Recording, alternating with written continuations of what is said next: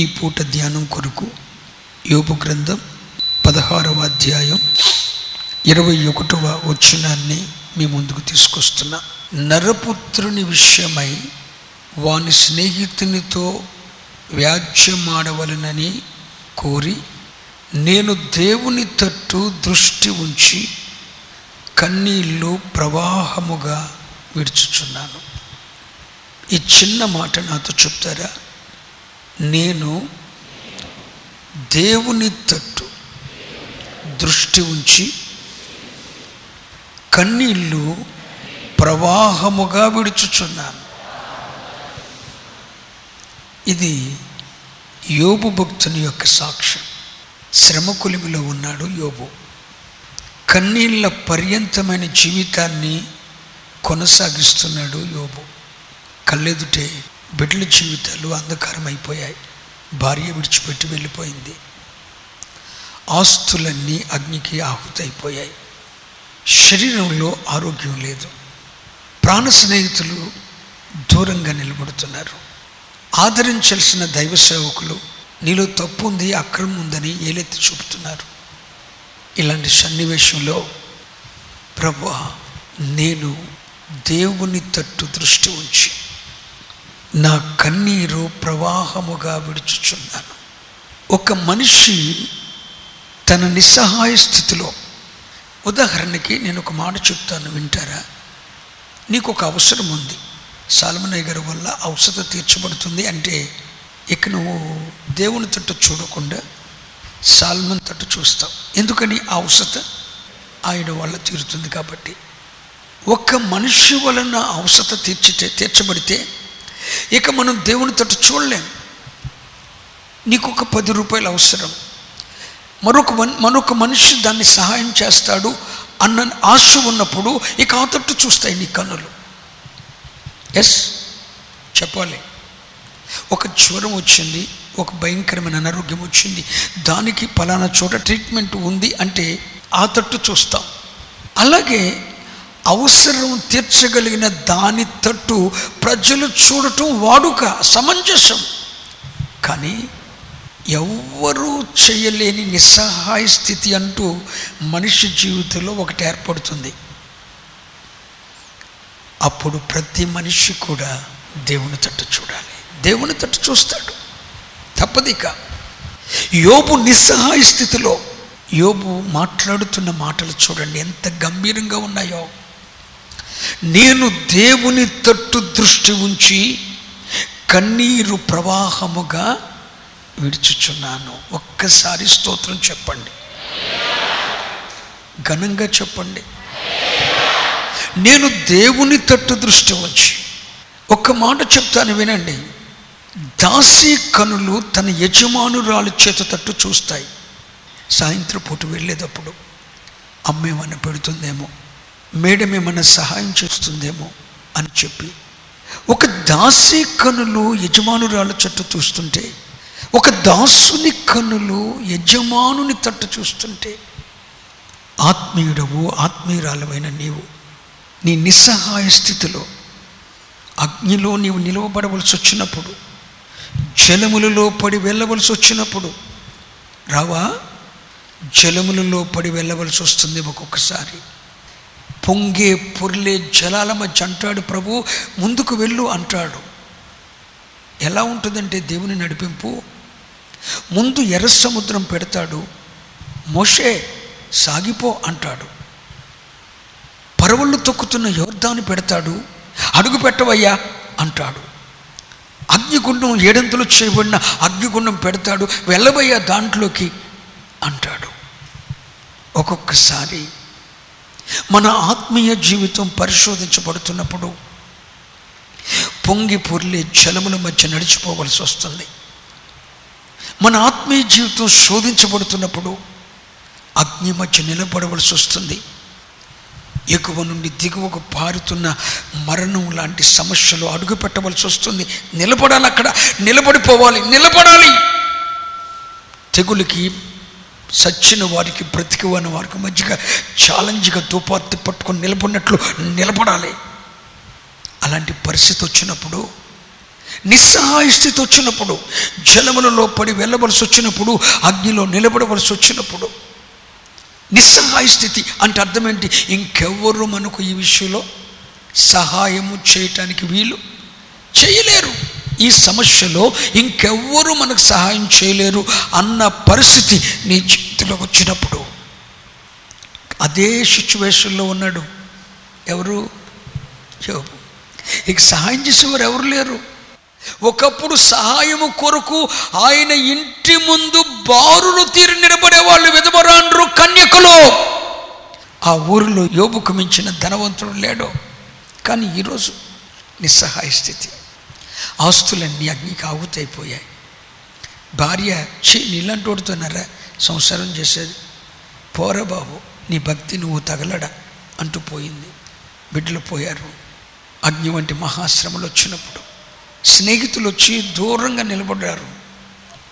యాజకులు వచ్చి ఆదరించాల్సింది పోయి నిజంగా నువ్వు నీతిమంతుడు అయితే నీకెందుకు ఈ శ్రమలు వస్తాయి నీకెందుకు ఇన్ని బాధలు వస్తాయి? బ్రతుకుండగానే నీ శరీరం ఎందుకు కుళ్ళిపోద్ది?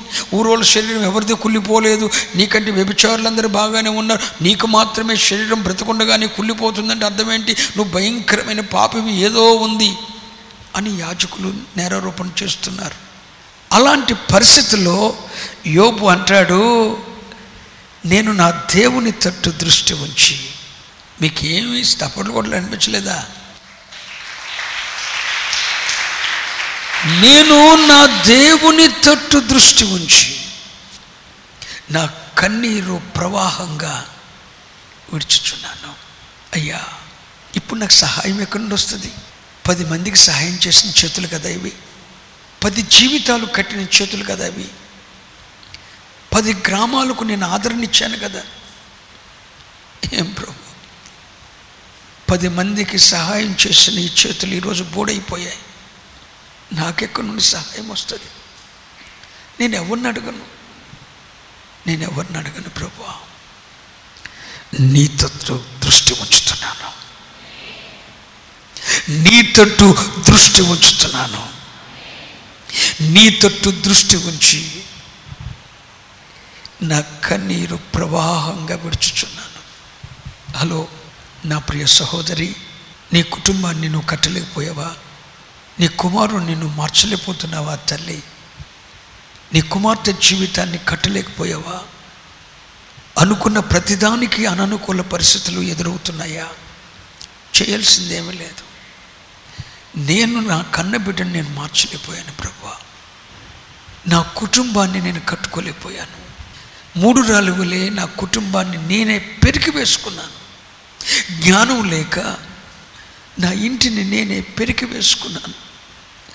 జ్ఞానవంతురాలు తన ఇల్లు కడుతుంది మూడురాలు తన చేతులతో తన ఇల్లు నా హంభావంతో నా శరీర సౌందర్యాన్ని ఆధారం చేసుకొని పది మందితో అక్రమ సంబంధం ఏర్పరచుకొని నా పిడిల ఒడిలో శాపాన్ని పెట్టాను. నా కుటుంబం అంధకారం అయిపోయింది ప్రవ్వా. జ్ఞానవంతురాలు తన ఇల్లు కట్టుకున్నాను అని వాక్యం చెప్పింది. కానీ నేను మూడు రాళ్ళని అయిపోయి నా అవివేకంతో నా ఇల్లు నేను పెరిగేసుకున్నాను. నా బిడ్డల జీవితాలు అంధకారం అయిపోయాయి ఈరోజు ఇంట్లో పూట గడవని పరిస్థితి ప్రభా.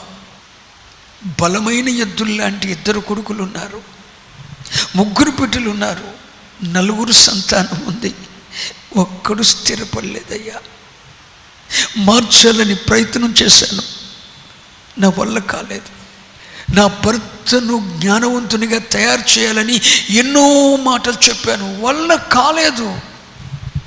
నా భార్యను మార్చుకోవాలనుకున్నాను. నా వల్ల కాలేదు ప్రభువా నా బిడ్డలు కట్టు తప్పి తిప్పి తిరుగుతున్నారు.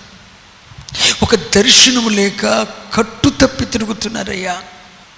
కుటుంబ వ్యవస్థ అంధకారం అయిపోయింది ప్రభా నా ఇల్లు నా చేతులతో పెరికేసుకున్నాను. ఇప్పుడు నేను ఎవరి తట్టు చూడను. ఎవరి తట్టు చూసినా ముఖం మీద ఉమ్మేస్తున్నారు. హే, నీ అవిధి అయితే నీ అక్రమమే నీ ఆలోచనే నీ దౌర్భాగ్యమైన పరిస్థితి ఈ స్థితికి తీసుకొచ్చిన ప్రతి ఒక్కడు నన్ననోడే ఇది ప్రభు నా జీవిత సిచ్యువేషన్ నా చేతులతో పెరికేసుకున్నాను. సహాయం కొరకు ఇటు వెళ్ళినా అందరూ నా మోమ మీద ఉమ్మి వేస్తున్నారు.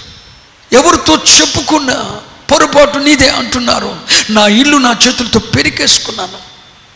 ప్రభువా నీ సన్నిధికి దూరమైన తర్వాత అన్ని పోగొట్టుకున్న నయోమిలాగా మారిపోయాను. ఇద్దరు బిడ్డలు శాపగ్రస్తులైపోయారు. కుటుంబం అంధకారం అయిపోయింది ఆస్తి అంతస్తులు సంపాదించినవన్నీ చేజారిపో నిస్సహాయ స్థితిలో ఉన్నాను ప్రభువా ఎవరు తట్టు చూడు? ఎవరు తట్టు చూడాలి? సహాయము కొరకు నేను ఎవరి తట్టు చూడాలి? యోబంటాడు ఎవరి తట్టు చూడని అవసరం లేదు. నీ మనస్సు నిలుపుకొని నీ మనస్సు నిలుపుకొని స్థిరపరుచుకొని దుర్మార్గాన్ని నీ గుడారములో నుండి తీసివేసి దేవుని మీద దృష్టి ఉంచి కన్నీరు కారనివ్వండి. కన్నీరు రానివ్వండి. నీరు ప్రవాహంగా మారనివ్వండి.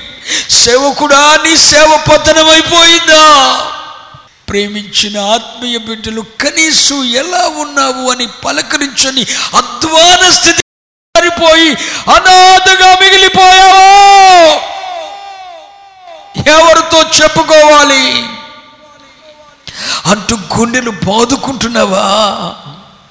నిస్సహాయ స్థితో ఆయన తట్టు దృష్టి ఉంచి అదిగో ఉత్తరమున కూర్చున్నాడు దక్షిణ ముఖం పెట్టు కూర్చున్నాడు. ఆయన ఎటున్నాడట?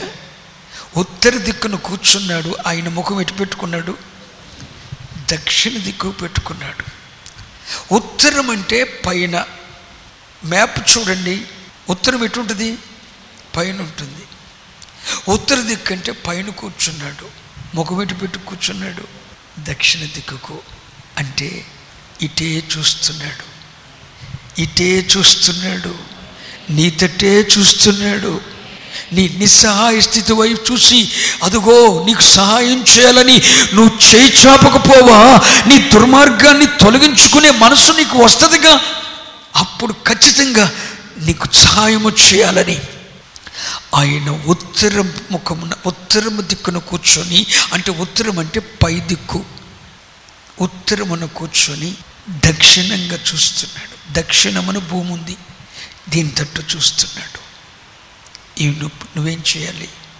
ఆ తట్టు చూడాలి. దేవుని తట్టు దృష్టి ఉంచి కన్నీళ్ళు ప్రవాహముగా విడుచుచున్నాను. అట్టి కృప పరిశుద్ధాత్ముడు అనుగ్రహించును గాక